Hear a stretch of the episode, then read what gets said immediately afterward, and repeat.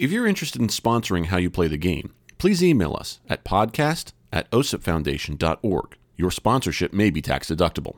Please remember, these episodes are considered for mature audiences only. There is some language and some mature discussion.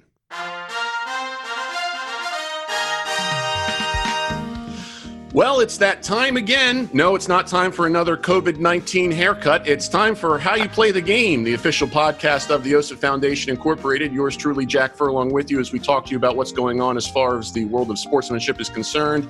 This is the first episode of the month of September. The year is 2020. Hope you're all doing safe and well. As always, you can find us on the internet. Our address is osipfoundation.org. You can contact the show via email. The address is podcast@osipfoundation.org. And on social media, Facebook.com/OSIP Foundation, and Twitter and Instagram are both @OSIP Foundation, #HowYouPlayTheGame. Across the way from me, as always, the producer engineer, Mr. Sean Ryan. Sean, hello. How are you? Hey, Jack. I didn't know you could cut your own hair. Well, you know, pandemics do crazy, crazy things. And I was just saying the other day that I better not advertise it because there are plenty of barbers and hairstylists out there who would have my head on a pedestal if they found out I was giving underground haircuts. Which underground haircuts, by the way. What? I've been doing my own hair for, or whatever's left of it, for the past 5 years. Well, you're fine. For me, underground haircuts is the name of my upcoming autobiography. So, yeah. Anyway, we've got a fantastic episode for everybody today. Our guest today is a philosophy instructor at Florida State College, Jacksonville. He has edited books such as Frankenstein in Philosophy and Adventure Time and Philosophy. He's working on Star Trek and Philosophy book. His YouTube show is called You Philosopher. And we've already decided that he's our new best friend as he joins us to talk about an essay he wrote for Mr. Rogers and Philosophy. And that, of course, is Dr. Nicholas Michaud. Nick, thanks so much for being here. How are you today? I'm good, Jack. It's such a pleasure. Thank you so much for having me. It's a real honor, so thank you. Oh, it's our pleasure. Nick wrote an essay in the book, Mr. Rogers and Philosophy, and when I read it, I had to get him on because of the nature of it. His entry is entitled, "A Word from a Man Mr. Rogers Ruined," which is a very ironic and catching title that I loved. And when I first saw it, it was like 2:00 in the morning. I'm laying in bed and I see it and I went, "Oh great, what's this going to be?" And then I read it and I said, "This is worth it. This is a fantastic piece of writing." And I knew that there was a connection to be made. Nick, since you're here, I will give you the honor of giving us a summary of the thesis of this piece, because I feel like you could do better justice than I could. Well, I think in all fairness, in regards to the nature of the conversation that we're going to have, right, which we're going to be talking about kind of, I think, the issues of competitiveness and issues of being, the way that kind of connects to like masculinity and certainly and questions and its connectedness in sport. So I should say, just kind of as a caveat, that I think even just the deferral to me as the expert on it ends up, I think, still kind of falling into that trap a little bit of kind of a kind of, and I think this is something we should parse out when I say masculinized, but like a kind of hierarchical trap. Because the fact of the matter is, you have read it more recently than I have. It's what it really comes down to. And so I'm like, I'm trying to like pick my brain, like, what did I write? I'm literally thinking, that is a pretty good title. Yeah. Who came up with that? Was it me? You know, was it my publisher? Who did, can I take credit? So, I think I should note, and I say this having not spent not nearly doing enough of my nearly doing as much of my due diligence as I should, but my excuse is going to be pandemic and exhaustion. But having taken the opportunity to kind of look at your mission statement and what you all are doing, I'm very motivated by it. I find myself very much nodding in agreement with the kinds of improvements that you're hoping to make, and I find that laudable. So I just wanted to make sure to note that in order to try and garner some sympathy from your audience before I immediately lose them. We're still trying to garner sympathy from our audience. Fair enough. Yeah. Yeah. Well, in my own show, I think I have like 2 people who watch. So like they're my devoted listeners. So I think that if I were to, if I were to try and articulate kind of like my basic thesis, in that piece, it would be that there is a prevailing notion that it's an undercurrent that every once in a while people will pop up and say, and I think in that piece, I brought up an example from like Fox and Friends. Yes, you did. Yep. Yeah. Where it'll pop up every once in a while, I think usually in more subtle ways, though it's becoming less so, in which the idea of things like kindness, compassion, and working together is a weakness. Mm-hmm. And I think part of my argument is that that's actually, I think, kind of a prevailing belief set that we hold kind of culturally. I don't think we articulate it. Like we will say to each other, like be kind and so on and so forth. But there's this idea that at the end of the day that it should always kind of take second fiddle mm-hmm. to winning and to kind of being on top. And so that... And I think there's a lot to be said here. So I don't want to speak too much because I'd rather hear your questions as well. But I think one good example, and this might be entirely me because I don't think I put this example in the essay, but entirely kind of like me misremembering my own piece. But I have a friend who her brother has a daughter. So sorry, there's like 14 people involved. Anyways, this gentleman has a daughter. We'll just go with that. All right. Good, successful guy, right? Does good work, helps people, so on and so forth. So his daughter is very sports oriented, and at the time, I believe she was maybe in middle school, and so she's doing things like track and field, so on and so forth. Anyways, long story short, she's running a practice race, and so she's doing really quite well. And then another runner, like, kind of mildly injures herself, right? I think, like, twists an ankle kind of the wrong way or something like that. And so it's kind of like walking it a bit. So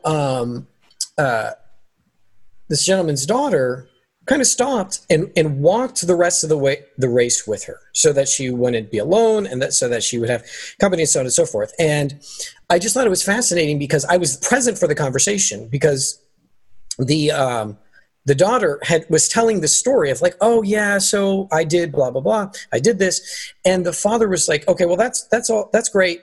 That's nice. But make sure you only do that for a practice race. Because if it ever really matters, right? Right. Your priority needs to be winning. And it just really took me aback because I think that's actually really quite common.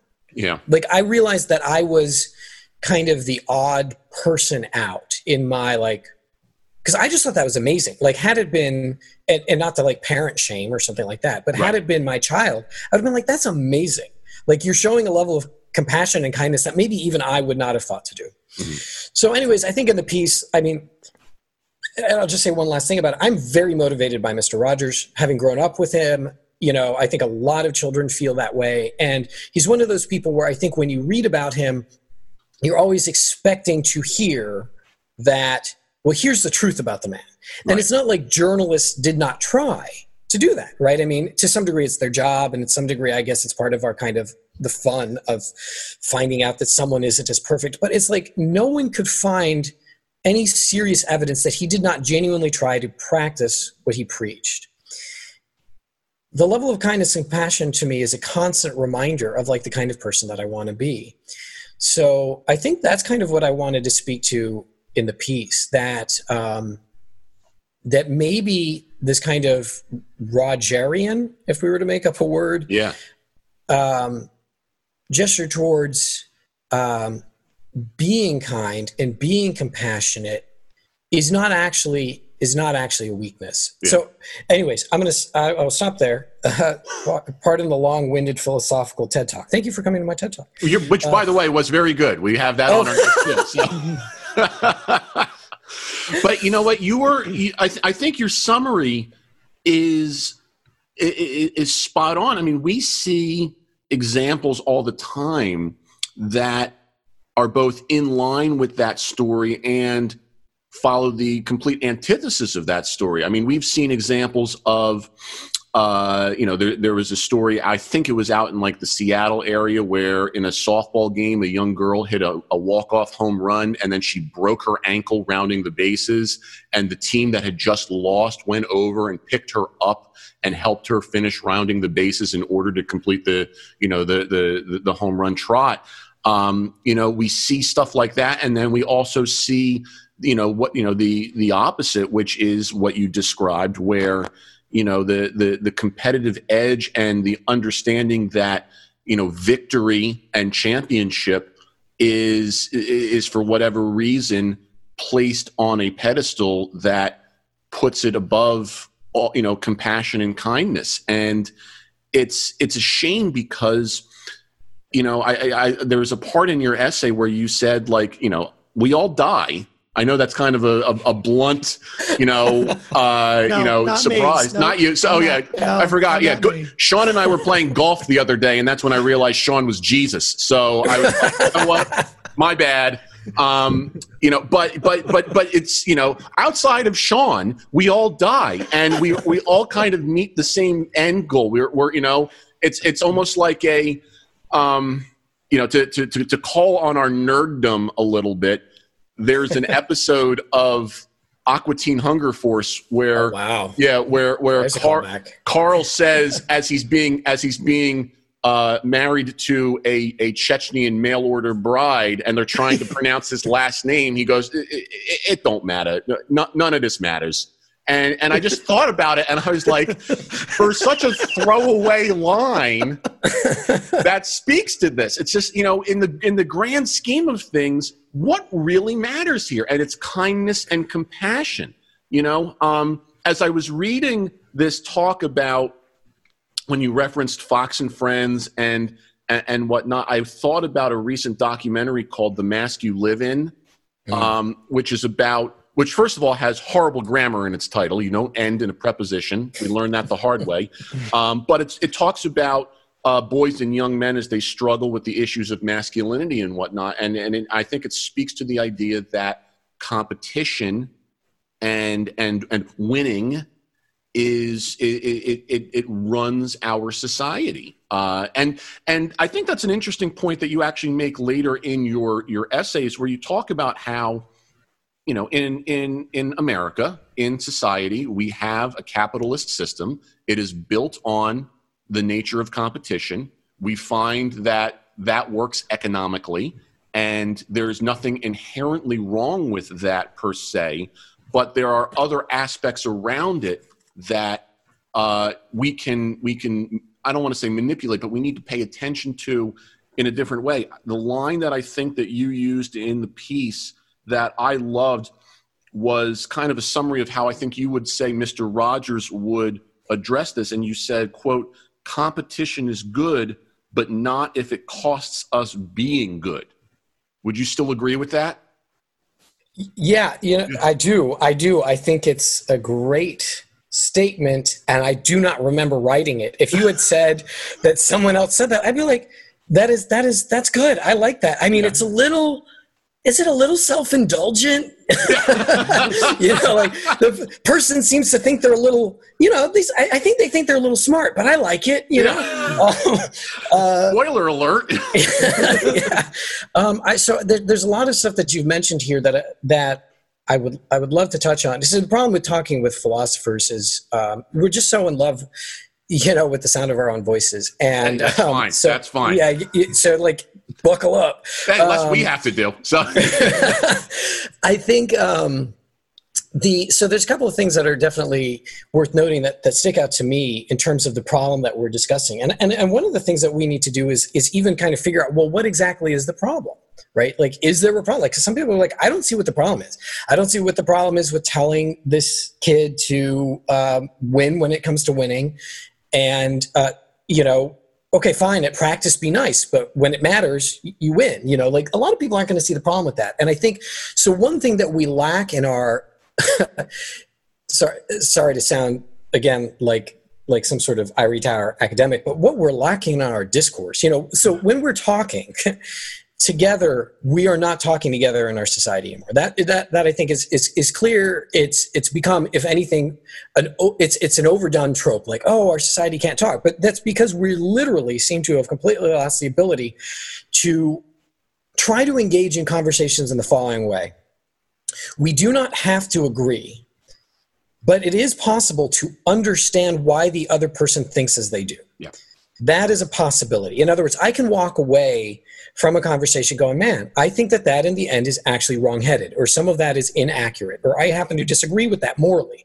However, I understand the logic and or personal experience that has resulted in that person coming to believe as they do. And as a result, I do not believe, therefore, that they are a monster or stupid, or that there's something that I've decided is wrong with them, like mentally or something. Like I understand. In other words, if I was in their positioning and having gone through their experience, I might think similarly. That seems to have completely gone out the window. And so I think one of the first things that we should do, honestly, Jack, is... make sure that in our conversations, we are identifying what the problem is and then able to recognize how other people may not see that as a problem or give a very different answer. In other words, to be kind of conceptually charitable. So if we were to start from that position, right? And I think that fits into the idea of playing fairly, being a sports person, right? Like being someone, like I am not, what do I get out of a game? If part of my goal is to win an argument, it's similarly, if I'm playing some sort of sport where the other person is shackled, or I put them in the worst possible position from the beginning, do I really get to feel all that great about having won? Right. So instead, I want to put the person who disagrees with me in the best possible positioning. And I think that position is a couple of things. One, our society is based on this kind of capitalist ideology that suggests is like, if we knock heads, it's going to come out in the wash. Everyone will be better off, right? Right. You're trying to win. I'm trying to. So it's the car salesman example, I think, is, you know, I walk onto a car lot, you're trying to take advantage of me, I'm trying to take advantage of you, and as a result, the price ends up being in the middle. Right. I happen to disagree with that without even having to go into morality or the issue of compassion and kindness. I need you to buy me my next car. That's what it is. I need you to buy me the next car I buy, okay? So it's I'm probably too much of a softie. I'd be like, but they're not making enough money, right? Yeah. You're like, no, don't help me here, Nick. So yeah. I think there's a bunch of like key things that go into this. But so one, I think I can convince the person who disagrees with me in terms of kind of just the morality of it. I think I can convince them mathematically, economically, that what we're doing is not actually in our long term economic best interest. I think that's one point. And then the other thing that we have to ask ourselves is, are we even talking about the same thing when we talk about winning? I really, really, really believe, I have to believe this, otherwise I'm going to lose my sanity, Jack. I really, really believe that we have more in common, particularly here in the States, as thinkers, as believers, than we have differences. Yeah. And I think it ends up being in politicians' best interests, and sometimes in corporate best interests, It ends up being in other people's best interests for us to be battling against each other. I mean, the perfect example of that is just like cases of various kinds of slavery throughout courses of human history, whether it be wage slavery or like ownership of human beings, so on and so forth. If you have a group of people who are somehow marginalized or enslaved, get them to hate each other. Right. And they will help keep each other down. They're not going to worry about whoever is mistreating them up top. They will be too busy trying to take each other down. And so I think it's in politicians' best interest for things like, because I do think to some degree you could couch the issue of competitiveness in terms of like conservative and liberal. I don't think it maps that cleanly, but I think people sometimes do that. Right. I do think it's in politicians' best interest. I mean, certainly I think you see that were happening right now with a lot of speeches that are being made. These people are the enemy. They believe completely differently than you do. They do not share any of your values. And I think that that's completely misguided, because I think I could sit down with just about anyone who radically disagreed with me. And I'd fare to change that. A fair number of people really do. And I would sit down and be like, okay, do you believe in freedom of speech? And they would say, well, yeah. And they say, but I have certain caveats. And I say, okay, well, that's all right. I have certain caveats about that too. Of course. But we both agree that there are other countries in the world that have that curtail things like freedom of the press and freedom of speech and these kinds of individual liberties. We happen to think that that's misguided. I believe China has a particular app that kind of like follows the social media engagement of their of the people who own that app, right, or have that app, mm-hmm. and. It for people living in China, it makes a lot of sense because it connects them all together in a certain way. It's fascinating to watch. It's a digression, so I won't go too long. But basically, like if I have a family member who I'm connected to in this social media, and they say something bad about the government, my score goes down as well. Interesting. Mm-hmm. Yeah, and that makes more sense, you know, in kind of understanding the cultural connectedness. In China, in terms of the way they kind of think of themselves as very kind of connected to each other long before before their current governmental system. Like the idea that like what your brother does reflects on you, you know, mm-hmm. those ideas are ideas that they hold on to. But we generally be like, listen, I'm getting to know Jack, Jack's getting to know me, Nick. So say we decide to friend each other on Facebook, right? We would both be under the impression that if I said something way out there, that should not cause you to suddenly be considered bad from the government's perspective, right? And that they need to start like watching you more carefully or something like that. The point being is I think that we actually have a lot of shared values. I think we have more shared values than we have shared disagreements, and that it's in other people's best interest to kind of put us at oh, that's so funny, you just added unlimited minutes to the meeting. Just in case. Okay. Yeah. And I will try and speak. It's not you. It's not you. It's me routine. It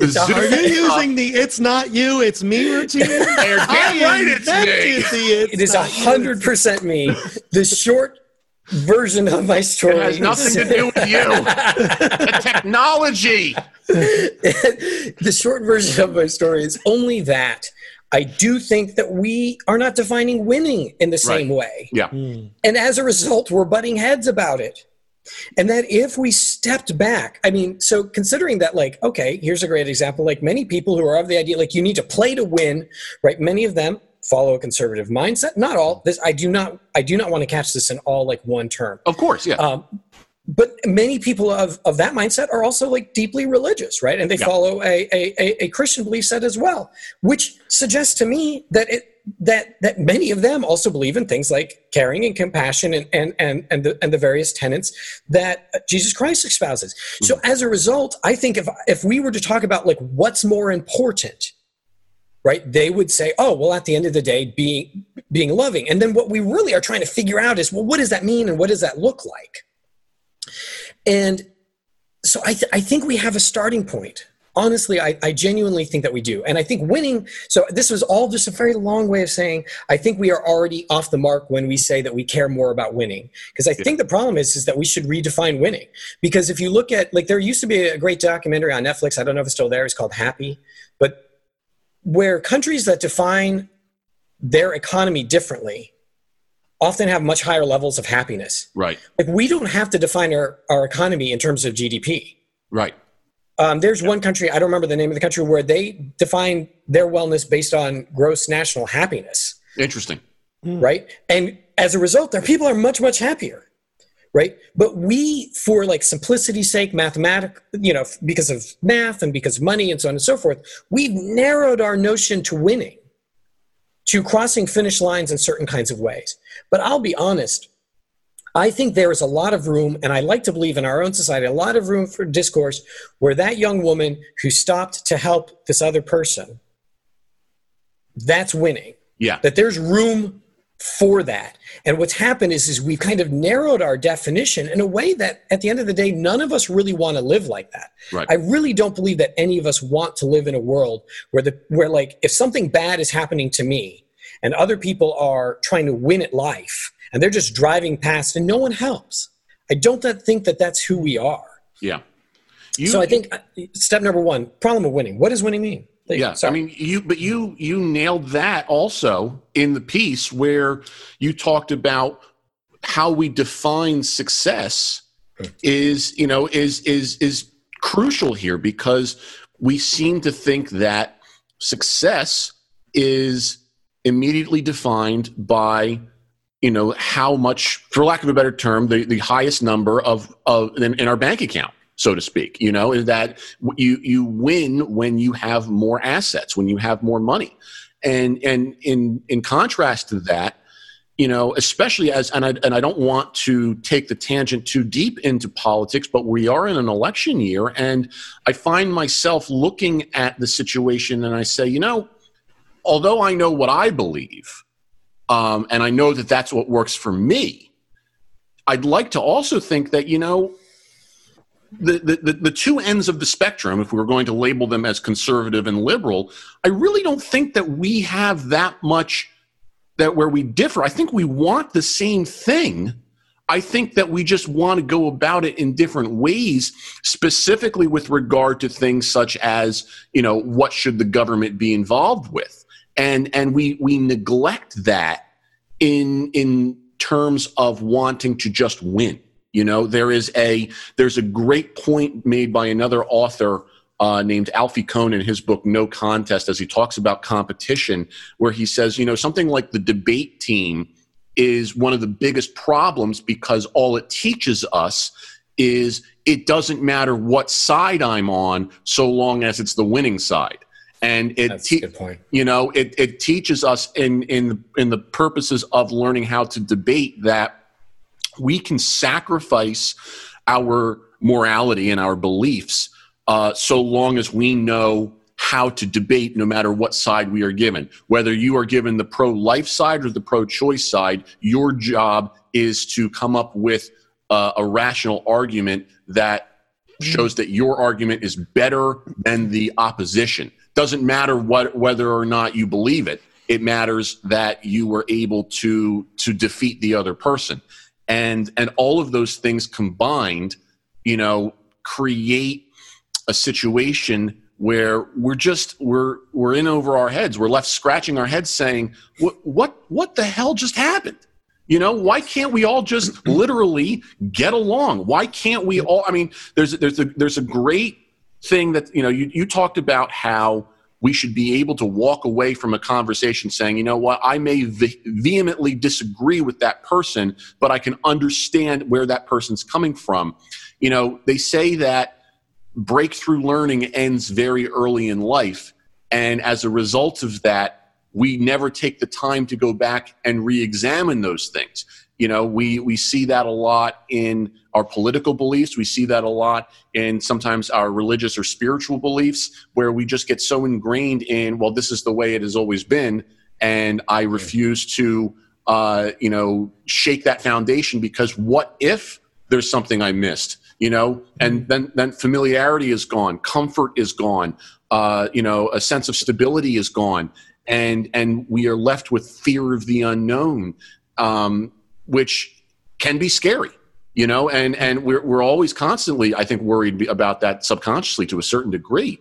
You know, it's just, it's your point is so well taken in that if we step back and we look at this rationally, I'd like to believe in our heart of hearts, the overwhelming majority of people will realize that we have the potential to be kind, to be compassionate, to be forgiving, to be loving in a way that does not change us to admit defeat, to admit weakness, to you know, or to do anything that diminishes who we are outside of eliminating perhaps some of those darker spots that we might just let flow in the nature of something. You know, Jack, you mentioned the whole idea of the debate team. And Nick, I've spoken to Jack about this before, but one of the best debates that I've ever seen, I like the best kind of debates are the one you learn the most from, rather than about, you know, who wins or who loses, because that's not really what debates should be about in the first place, at least to me. But like, I remember when I was watching the Bill Nye and Ken Ham debate evolution versus creationism. And I've learned from both sides of that, like watching it. It was really invigorating and like exciting debate in the fact that I learned more from that than the idea of one has to be better than the other. Or, you know, it's not about that. It's about both sides presenting their view and learning from each other. I mean, that's my take on it. Yeah, I agree. And I think that, I mean, there's a lot. The problem is there's so much to unpack here.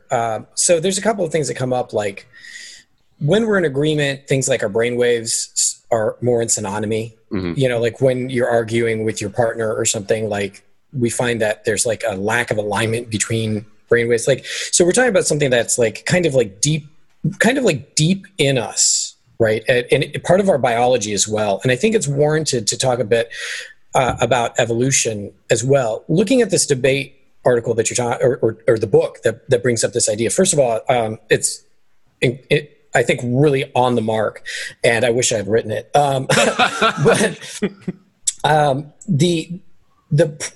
problem ends up being this, from my perspective, which is that there is increasing evidence that argumentation in human beings did not sociologically and maybe even biologically develop as a means by which to come to the truth. It actually develops as a means by which to show dominance. The kind of argument is that, like, the thought process is okay, well, there's a point in time. So a lot of this comes from the fact, like, whether or not someone like believes necessarily in biological evolution, I think this is still a fairly convincing, like, reasonable narrative, which is that as human beings start living more and more together, right, we're engaging in social interaction on deeper levels, like, so language is developing, stuff like that. So, you know, we are very social entities, and increasingly so. Like our social sphere in some ways, I think there's argument to be made here, is still continuing to widen. The point being is there's a few things that come out of that. One of which is there starts being a point where for your society to function, every time someone gets upset or feels like they've taken a loss, right? I've been harmed. I've been made vulnerable. I've been humiliated. Something's been taken from me. If every time someone has that feeling, if they act on the next immediate biological response, well, whenever I have that feeling, vulnerability, humiliation, physical pain, I have a loss of some kind, someone's taken something that I like, the initial response for many human beings, if not most, is physical violence, right? I want to hit the person who hurt me. You pushed me, I'm going to push you back. You did something to humiliate, violate. I've taken a loss. So now I economize that on that loss. I biologically prevent that loss from occurring more, right? In other words, animals that engage in some sort of physical violence in order to defend themselves are more likely to pass on those particular genes. So now we have a problem, which is you have people living in a society where that becomes less and less an effective means by which to have a functioning society. If every time someone feels like they take a loss, they punch someone else, you can't have a functioning society. You can't make that work. You can't make that work very well. So they think that what started to happen is that the way that we engaged in showing dominance and dealing with loss and explaining, giving an account of ourselves, ends up being through argumentation, right? In other words, I have to be able to, I do something to you. Well, if I'm a dog, I don't have to explain why I bit you or took something from you, stole your bone, whatever it happened to be. I don't have to explain it. But when I live in a social system that involves language, now when I take it, I've got to be able to explain it. Right. So So giving accounts becomes very important, but also the issue of dominance becomes one of, well, if people are physically abusing each other to show dominance, this is sociologically problematic. It's societally problematic. So what they think happened is that human beings started using language as a means by which to show dominance, which is why this is all just a long-winded way of saying this is why we can know that we are wrong. We can know that the person can be like, listen, I will pull it up. Egypt is in Africa. I don't know. It's an African country. No, it's not. They didn't show me all. They never showed me that in high school. It's clearly a different country. It's not. It's clearly not in Africa. No, it is. I'll pull it up on Wikipedia. And like anyone can post something on Wikipedia. It doesn't matter. You know, like, so we know, like, we're like, oh man, the person is showing it to us. This, I think, is especially common with spouses. Right. Like our partner, our spouse, our dating partner is right. Yeah. We know that they're right. We're like, we see, there's that moment we're like, oh, holy shnikes, I am in fact in the wrong. And if anything, we become more determined to win that argument at that point. Right. We become more irate. We become kind of more angry. And it's fascinating to me because what this all goes to show, and I think this is really just kind of to support your point, is if argumentation was based on trying to come to the truth, as opposed to engaging in dominance, then when people showed us we were wrong, we would thank them because it would mean that we're closer to the truth. Like, Egypt is in Africa. Thank you. I am now closer. If our goal, if one of our main goals is to come closer to the truth, I want to know more and more accurately. I want my representation of the world to be more accurate. Then we would be thanking people. For it. But we cannot seem to bring ourselves through that. Like, I try, but it's especially tough with the people who are closest to me. Oh yeah. Like you know, if it's someone, if Jack corrects me, oh, I don't know you very well. He's like, well, actually, Nick, what you said, I think was incorrect because, and you pull it up, be like, all right, cool. Thanks, Jack. Yeah. But if like, if we're like good friends, I'm like, nah, this is not okay. This is not all right. So I think that's part of the problem is that we have to reconstruct argumentation for ourselves, and people might be like, what? But what I like winning, and here's what we're really getting down to. Here's what I really think. If we're trying to boil this down super fast, is the problem of dominance. That's what I think a lot of these problems actually really become. This is just kind of a Nick Michaud thesis. It may or may not be correct, but this is just kind of my thinking at the moment. I think our problem, more so than anything else, is a problem of dominance. We do not know how to be okay with not being dominant. And there's a great sociologist who writes about issues of dominance and conversations between men and women in our society named Deborah Tannen. And she's not arguing that it's biological facts about men and women. She's like, it might be the way that we're literally bringing up and enculturating men and women, but that we basically train men to communicate in certain ways, and we train women to communicate in different ways. And this tends to, between men and women, lead to kind of like things like marital strife. But the interesting thing about it is that women generally often, I'm certainly not going to make an argument that this is biological by any stretch, but that women are encouraged to converse in inclusive ways. And then people often refer to this as like feminine discourse. Right. And that men are taught to engage with each other in hierarchical ways. That men are in fact taught that through our society, maybe not literally, but through their engagement with society, that someone has to win and someone has to lose. That we can't ever come out equal. Yeah. And that is definitely, I want to be careful about using the word infected because I think it gives away my positioning here, but I think it is really kind of infused itself even to the way that we think about business, like that there are no win-wins. Yeah. That there's always going to have to be a loser. And so to be very brief, I highly recommend her work, but she talks about things like when you have even like young women and young men, like you'll have little girls talking with each other, and like one little girl will say something like, my daddy wears glasses. And the other little girl will say like, my daddy wears glasses too. But she'll be lying. The second little girl's daddy doesn't wear glasses.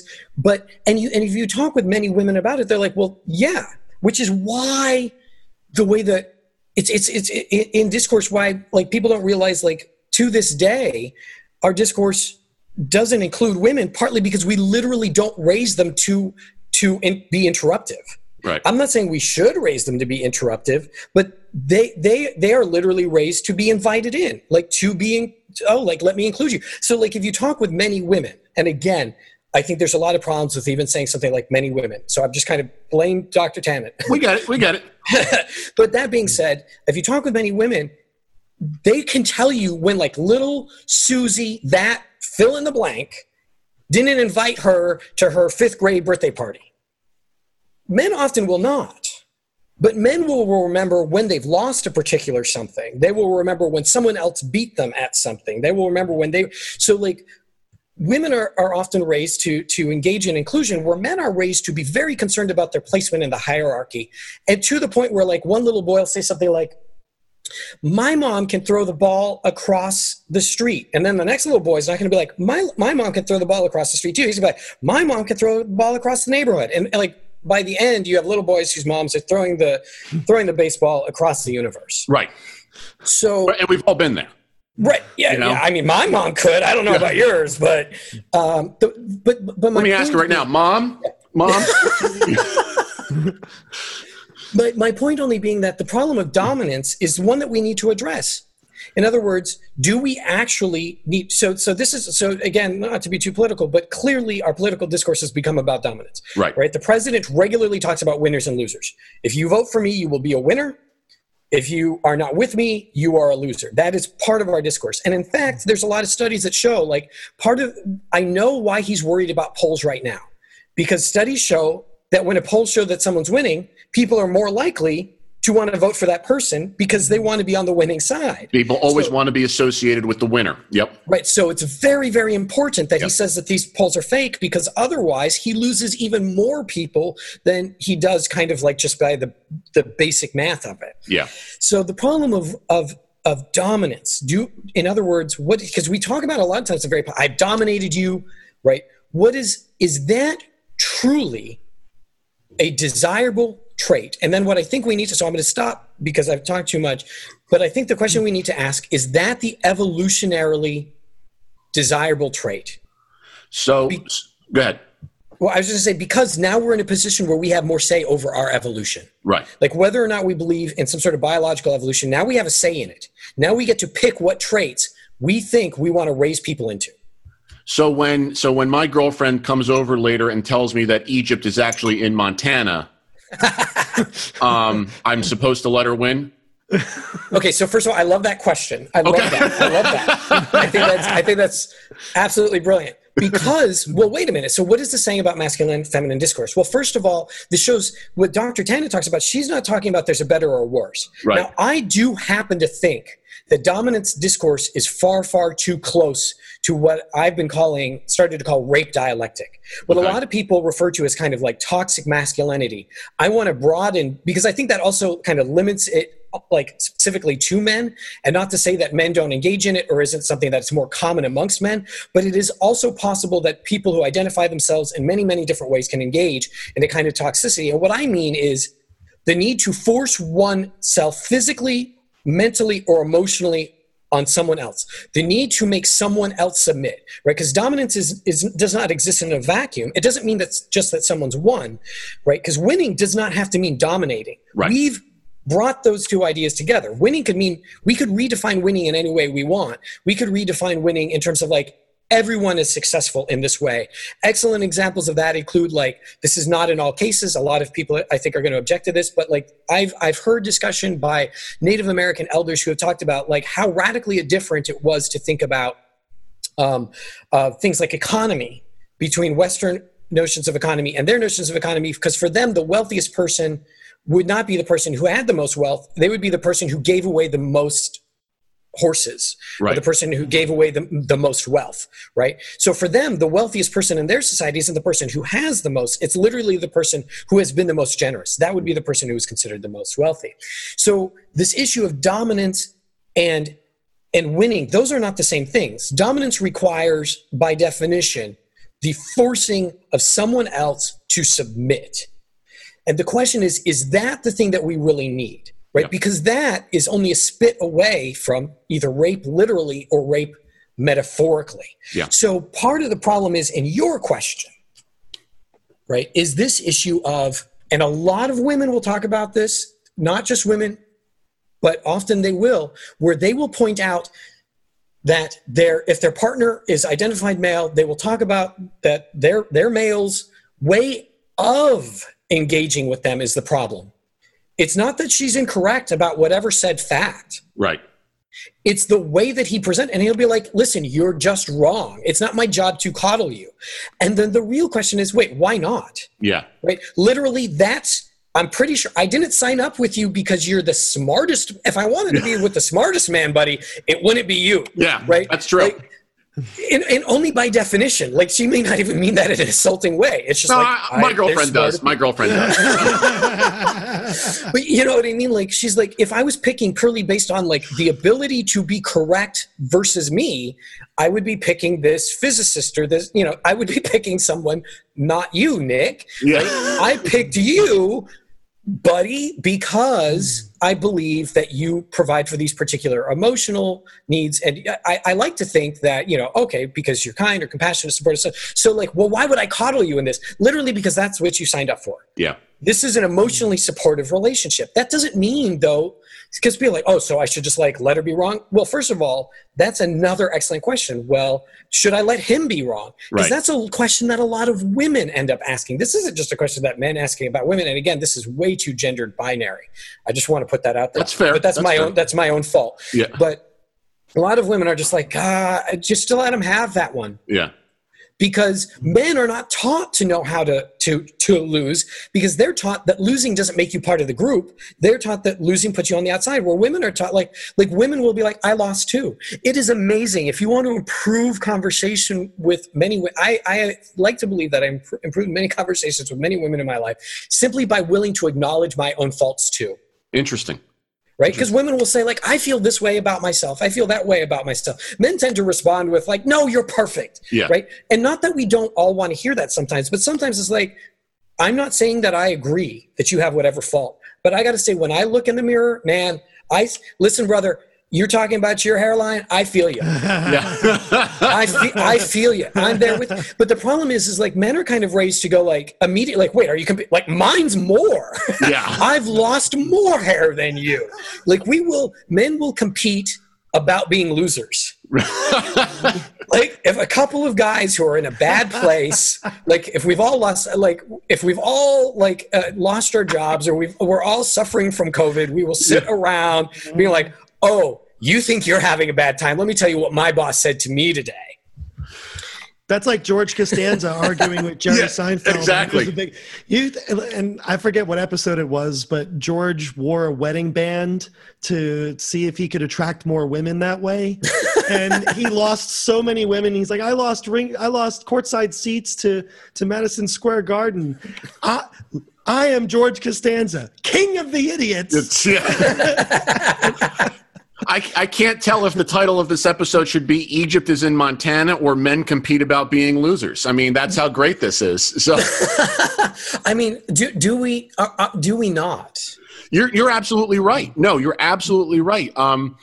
You know, we try to, I don't know if manipulate is the right word, but we present ourselves regardless of the context to be in the dominant or the winning perspective, regardless of what's happening. It goes back to the debate team idea. It doesn't matter who's right, who's wrong, what's up, what's down, left, right, whatever. It's where do I stand in this hierarchy? You know, your argument about dominance and whatnot leads me to a very interesting thought about Mr. Rogers, in that, you know, he talked about when he created or I should say defined how he wanted to provide entertainment for children. You know, he referenced the idea of saying, I don't think that we need to be showing you know, the people getting bopped on the head or hitting with pies or anything like that in order to entertain other people.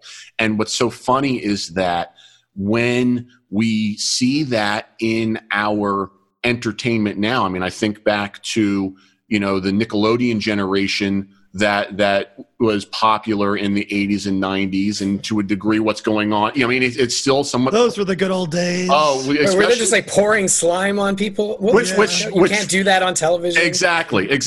And that is, you know, in a way, a Schadenfreude type way of dominating another person, of humiliating another person, specifically for the purposes of entertainment. And that, I mean, not to get excessively pornographic. I'm sure Sean will not only have his ears perk up, but then make sure that this is rated M for immature.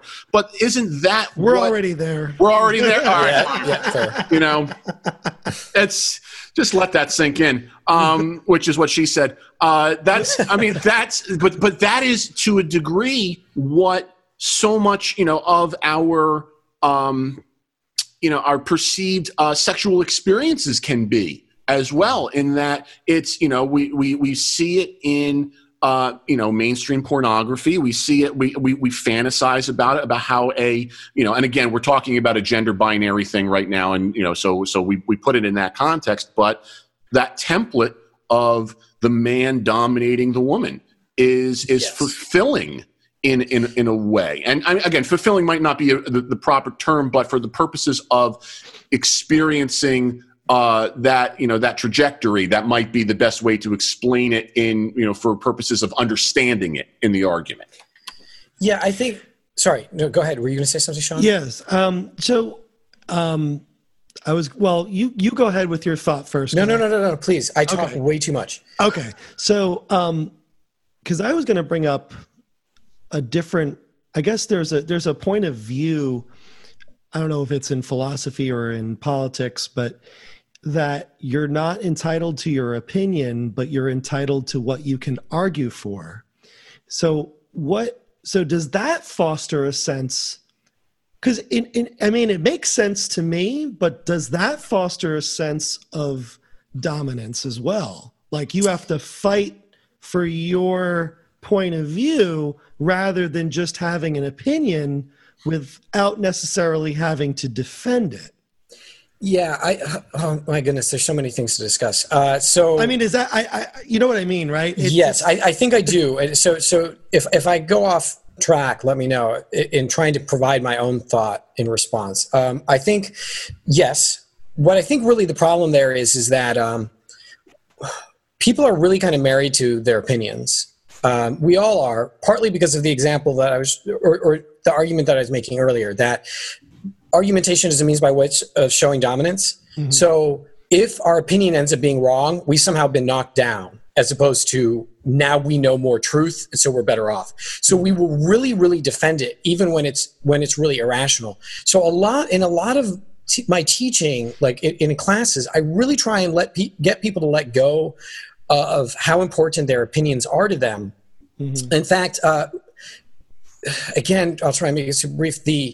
When you ask people to write summaries of things they've read, they will almost always put their opinion in too. Mm. But a summary is just telling us what they said. It doesn't need to say like, oh, I liked it, or I thought it was good, or here's where it was wrong, or whatever else. But 90% of my students will immediately just do that. And I think it's because we live in a society that is also through our engagement with the media has also taught us that the media has learned that we're in love with our opinions, so they encourage that behavior.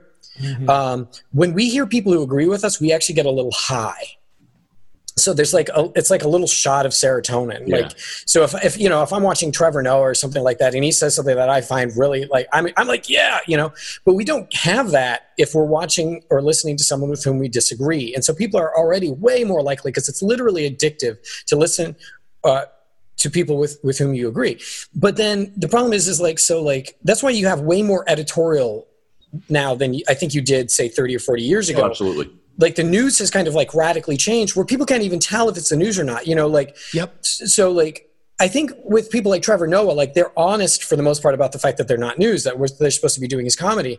But even then, it definitely blurs the line. Someone like Sean Hannity really presents himself like he's presenting fact, like he's presenting news fact. But really what he's presenting is his opinion about the news, which is fine. Go ahead and present your opinion about the news. But people are way more likely to watch that than to just watch C-SPAN and watch people voting in Congress. And so the way that the evidence of my claim, the way that news outlets like Channel 6 News started to deal with the problem of losing viewership to editorial was by asking people to give their opinion on the news. Like, you, the lay person, tweet us, text us, email us. So then they're asking us, like, so what do you think about the economic situation in Sierra Leone? And then we're responding as if we know. Yeah. And so but it's very aggrandizing. It's very, there's a kind of mockery that we don't recognize because of what's called the Dunning-Kruger effect. I highly recommend people look this up. Which, if they don't know what it is, it's amazing and terrifying. I think we all fall victim to it. The people who came up with it were like, we're afraid that we're falling victim to it. But basically the effect is simply that when people do not know a thing, if you ask them to report how much expertise they have, they report themselves above average. So if you give 100 people a test, the people who score the lowest, if you ask them like, how high do you think you scored in comparison to everyone else? They'll be like, oh, I think I'm above average. And so and people who score well tend to think they're average. Because people who do know a thing well just kind of assume that other people understand it. But when we don't understand a thing well, we don't understand that we don't understand it. So, like, the perfect example of that is, like, me in advanced mathematics. Like, you know what I mean? Like, theoretical math is truly beyond me. And I don't understand how beyond me it is, right? You start talking about non-Euclidean geometry, I don't know what you mean. Yeah. So my brain's ability to understand the thing I don't understand is incredibly limited. So we will defend our opinions most vehemently when they're wrong, when they're under evidenced and when we can't explain them. So now's a good time to say 2 + 8 = chair? Exactly. Okay. It's clearly correct. Got it. I'm writing that down. So, make note. This is where you found out here today. Yeah. I drew a chair too. So. Oh, wow. Yeah. The issue of sex, I think, is also an important one. I'm going to only mention that tangentially in terms of, I think there's actually a lot to say about fetishization there. Yeah. Sometimes it's not, and I'm not saying that dominance issues in sex, sexuality, and pornography are not problematic. I'm not saying that at all. I do think sometimes if you look at what's fetishized, there's good news in that, because what you realize is that means that the main of our society has moved away from that thing. So that thing is now something that's become something that people like. There's just this weird, like, fetishes are basically like the things that you cannot get out in your normal life become fetish. Like, if I can't see ankles, man, that's what I like deeply want to see, right? So as, and I like to believe that this is at least to some degree true, but by no stretch entirely true, that women have become increasingly empowered in our society and there's greater levels of equality, and it is entirely possible. This is my case in numerous instances that my boss will become a woman. As women become more and more powered, issues of power dynamics become increasingly fetishized. And I think it is a little bit, again, notwithstanding the fact that there is some truly, truly, I think, terrifying pornography out there in regards to the treatment of women. There is also, you see the inverse, where powerful men will pay to be kind of demeaned by women, because it also has to do with this issue of like, so my argument is only kind of evidenced by, there's this fascinating study where they found out that conservatives and liberals look at different kinds of pornography and have different kinds of fetishized fantasies. And you're like, well, of course they do. No, like, because, so liberals are more likely to fantasize about things like BDSM, and conservatives are more likely to fantasize about things like affairs. But if you look at the things that those groups tend to be proponents of, well, it's very mainstream amongst liberals to engage in equality and equal power dynamics. At least that's what's spoken, right? So what becomes the fetish? Oh, the person who's arguing for equal rights out loud and really believes it out there in society might find in the dark that they want to be tied up. Yeah.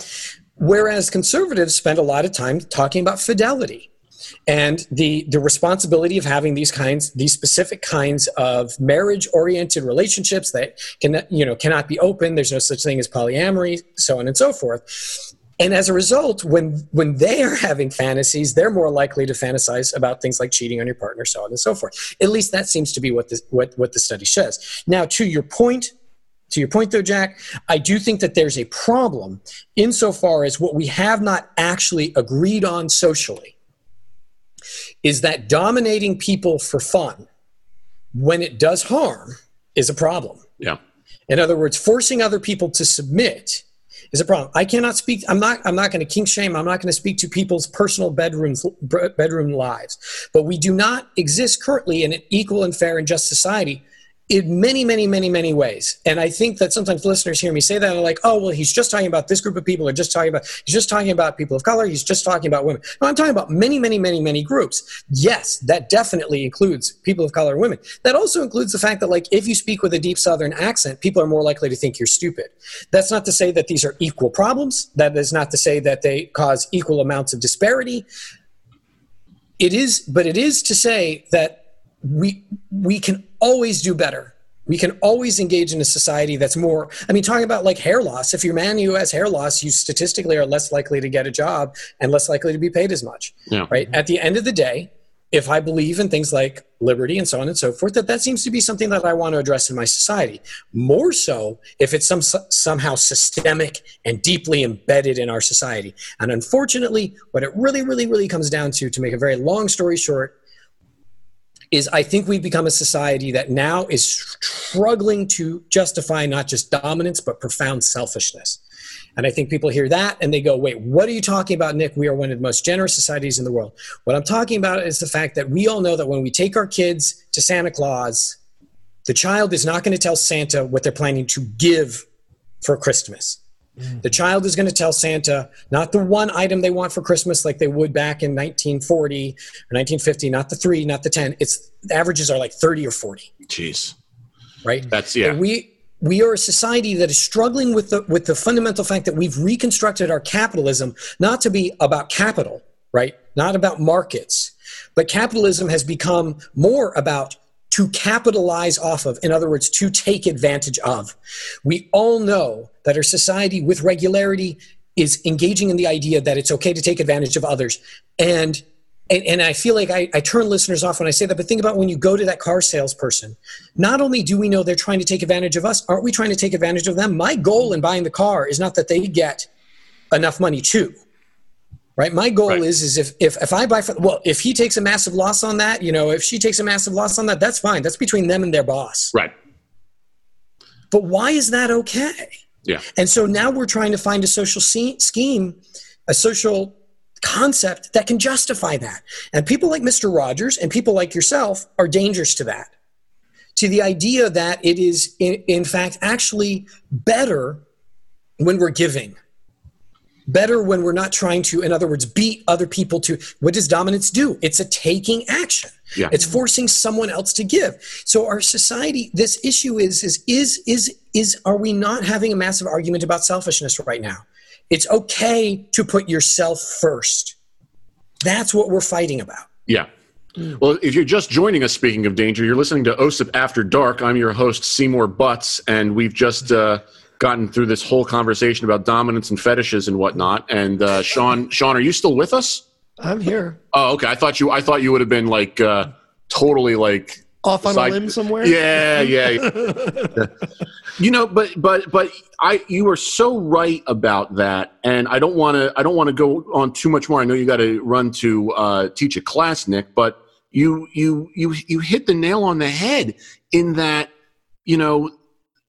this disconnect of being, when you said people like Mr. Rogers and myself are dangers to that, it's so ironically empowering, but at the same time head scratching because it's true, and yet we don't see it as being danger. We see it as just being normal.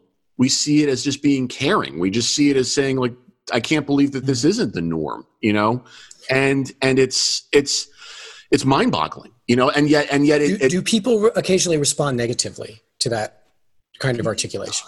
Yeah. We have not all the time, but that we have stories about how people have said to us, "We don't get it.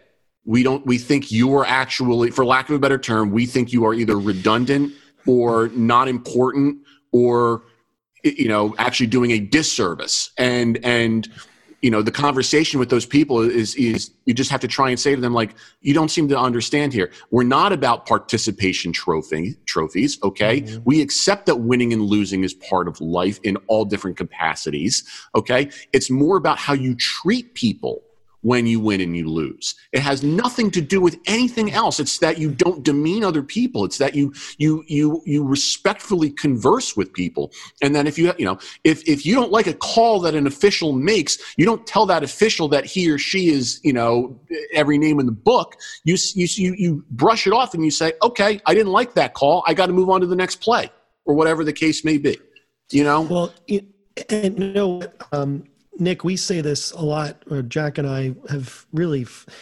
realized that the people that need to hear about sportsmanship are the ones that are not going to listen. And so what we do to sort of combat that is that if we think to ourselves, if there's one person we can change, even if it's the smallest little act, we want to see the person who needs to hear the message from that other person who got it, like as a firsthand experience, rather than us telling them, you know what I mean? So it's sort of like because people put up this defense, this barrier, right? They're not going to listen, like the people that berate officials and the people who knock each other down you know, they're the ones who are most likely not going to listen to the message. But the people who do practice good sportsmanship and who are charitable, who take a less draconian approach to all this, are just going to be like, yeah, well, you know, they're more likely to listen when they're already doing what we perceive as doing the right thing. Wouldn't you agree with that, Jack? Well, I think that's always the struggle. Yeah. Yeah, you look to empower the people who will listen, because if you empower the people who will listen, you've got a better shot at reaching indirectly the people who won't listen, you know? Well, I think it speaks to, I mean, if you look at what is the psychological function of anger, we like to believe that anger is a primary emotion, but anger has an emotion underneath it, which is loss, suffering, embarrassment, something else. Constantly, like someone cuts me off while I'm driving. Why do I get angry? Well, because I've been threatened in some way, right? In other words, anger is almost kind of like a biological protection from vulnerability, right? And so part of the problem that I think a lot of people have is well, if you tell them like, well, don't be angry, what you're telling them in effect is, well, go out and be vulnerable. We've also been taught that vulnerability is a weakness and that we shouldn't share our vulnerability, especially kind of in our more masculine discourse and in our sport discourse, like that vulnerability is bad. And the argument that I want to make is that, well, actually, first of all, if you look at society, if you look at working with other people, vulnerability actually gets you far further ahead than being in contention with each other. I think that's true economically. Like it's like if you look at it in terms of the sales point of view, well, the only reason why the salesperson is able to take advantage of you that time and it works for them is because they are not expecting or kind of hoping that you're going to come back. But when we run those scenarios repeatedly, what we find is actually far more effective for situations to be slow, like slightly lesser win-wins than one person wins big and the other person loses big. Because if one person wins big and the other person loses big, well, then the next time you run that cycle, I'm not going to trust you. I'm not going to be vulnerable to you. Right. So now we're both going to be in that situation. The famous example of this is like if we're both caught committing a crime and if we turn each other in, we both shafted. Mm-hmm. Right. But if neither of us turn each other in, we get a little bit of time. But if one of us shafts the other, you know, that person goes free, the other person goes to prison. Well, if you run the scenario one time, just once, well, my best hope is I turn you in and you're shafted. right? I get to walk free. But now the problem is society doesn't work like that. Society doesn't work with these one-shot instances. It's repeated. Well, now you know that I'm the kind of person who would turn you in. So if it happened again, right, well, you're going to turn me in too. And that actually ends up being one of the worst case scenarios, yeah. Right? So the problem is if we just talk about, because a lot of times I hear a lot of people talk about these issues kind of in a Darwinian sense, listen, it's survival of the fittest. This is like what like sport is about and what being a man is about, like you're supposed to win and so on and so forth. Well, actually evolutionarily, human beings didn't achieve what we've achieved by beating each other. It's actually the fact of being vulnerable to each other and being able to converse with each other that has made us incredibly successful in comparison with many other animals. Now, keeping in mind, even that definition of success is problematically kind of dominance and kind of there's a whole lot other hosts of issues, but we are doing relatively well if we mean that we are able to kind of control. Now we've hit a point where we can kind of control our own evolutionary fate to a certain degree, right? Where we have some say over things like the next steps in evolution when it comes to like machine intelligence and things like what kinds of stuff do we want to encourage our children to be. Like we have a say in kinds of traits we want our society to continue. And what's weird to me, honestly, guys, is the fact that for some unknown reason, the traits that seem to be most effective for large-scale social success and survival are the ones that we tend to right now be kind of poo-pooing the most. Because the traits that are best for large-scale social survival are cohesiveness, connectedness, communication, There's a reason why even other primates will often, this is not always, but they will often help each other out because it is in their long-term best interest as well. So part of the problem is our economy, our sport, all of this tends to think very much in the short term, right? It's not in the best interest of our business to be comfortable shafting customers. It's not in their best interest long-term. It's not a good long-term business model. The businesses that often will do best have a business model that is more cooperative. Not in all cases, not always. But that issue is where I want to say to the person who thinks like I'm just some sort of like, oh, let's hug everyone, give everyone a participation trophy. No, it's all just fluffy bunnies. No, what I'm saying is if we want to engage in the biggest problems of human society, the biggest problems are going to be things like this, the survival of humanity, the survival of life in the universe, right? Like the point being is like, how do we survive our biggest existential problems, our biggest problems of existence? Right. Like not like an asteroid's coming. What do you do? You got a pandemic. What do you do? Those things require large-scale cooperation. And I would argue, and forgive me for this, dear listeners, that part of the reason why we've struggled in terms of our own survival here in the United States in this pandemic is because we've forgotten that our greatest strength is working together. Right. And especially speaking to my older, to the older listeners, who remember things like World War II, right? Remember things like victory gardens, remember things that like, there was a point in time where we had an idea kind of culturally that our success required that we all be willing to give something up. That by giving something up, by maybe using less rubber, that's better for the country as a whole in total. We are now being told that we can have everything that we want, and if we don't have everything we want, we're a loser and that someone else has it instead.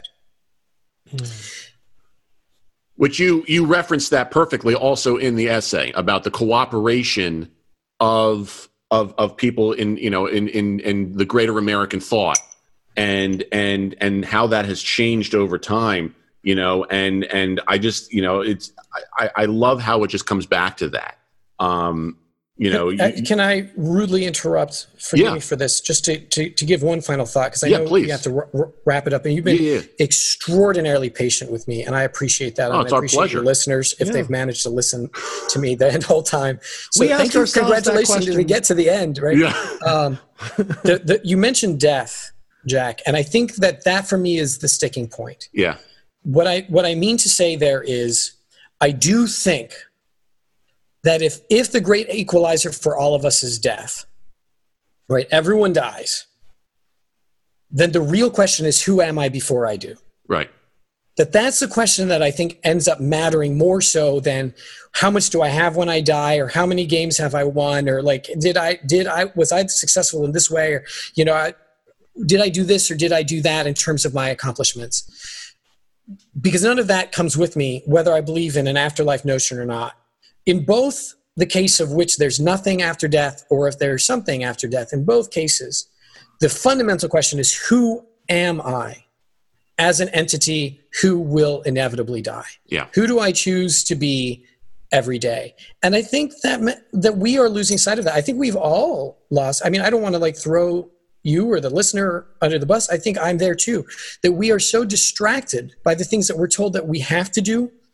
If you really think about it, all the things that we're supposed to win, like when you have a coach screaming at little kids about winning, it's not about the kids. Yeah. It's about the coach. Yeah. Right. And that's true today. Like, people are like, well, NFL players, they choose to do it. Sure. But you know what? At the end of the day, they were once those little kids who were brought up into that environment, and their coach and their managers, they're not screaming at these players, you get out there no matter how many concussions you have and you play. They're not screaming at it for the player. They're screaming at them for themselves. Yeah. The same thing is true of our companies. Our companies will want us to work. You know, my jobs will want me to work myself to the bone, regardless of my welfare.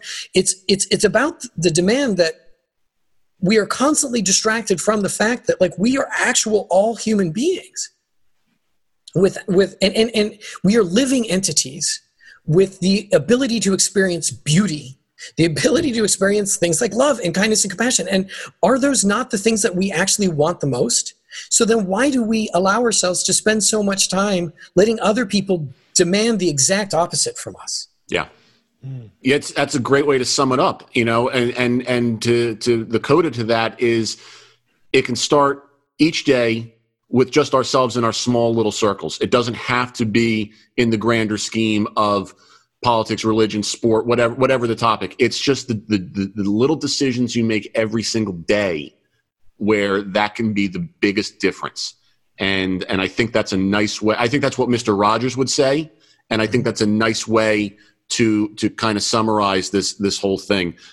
Nick, I can't thank you enough for hopping on with us. And I eagerly await if and when you'll come back and talk even more with us. As you know, and who knows what we will talk about at that point. Because we learned so much today, like about Egypt, hairlines, Sean Lives Forever, like all these great things. So, Nick, thank you so much. Again, I hope everybody gets out there. If you're looking for a great read, Nick's entry in Mr. Rogers and Philosophy is the perfect place to start. Check out his other projects, Frankenstein in Philosophy, Adventure Time and Philosophy, his upcoming project about Star Trek and Philosophy, his YouTube show, You Philosopher, and we anxiously await when you come back and chat with us again, Nick. So thank you again. Well, I appreciate that so much. It's such a genuine pleasure. You're fantastic. What you're doing is fantastic. And one shameless plug for You Philosopher. It's spelled with a U. Yeah. Not Y-O-U, just in case anyone's ever interested. Thank you so much for your time. It's been a real honor, man. It's been our honor and our pleasure. So yeah. Once again, everybody, you can find us on the web at osipfoundation.org, podcast at osipfoundation.org, facebook.com/osipfoundation, Twitter and Instagram at osipfoundation, #HowYouPlayTheGame. Sean, as always, thank you very much. Thank you very much. And until we talk again in just a couple of weeks, everybody, make sure you treat each other with respect. How You Play the Game is a production of the OSIP Foundation, Incorporated. The producer-engineer of this episode is Sean Ryan. Music by Soundspring Studio. The executive producer of How You Play the Game is Jack Furlong. For more information, visit osipfoundation.org.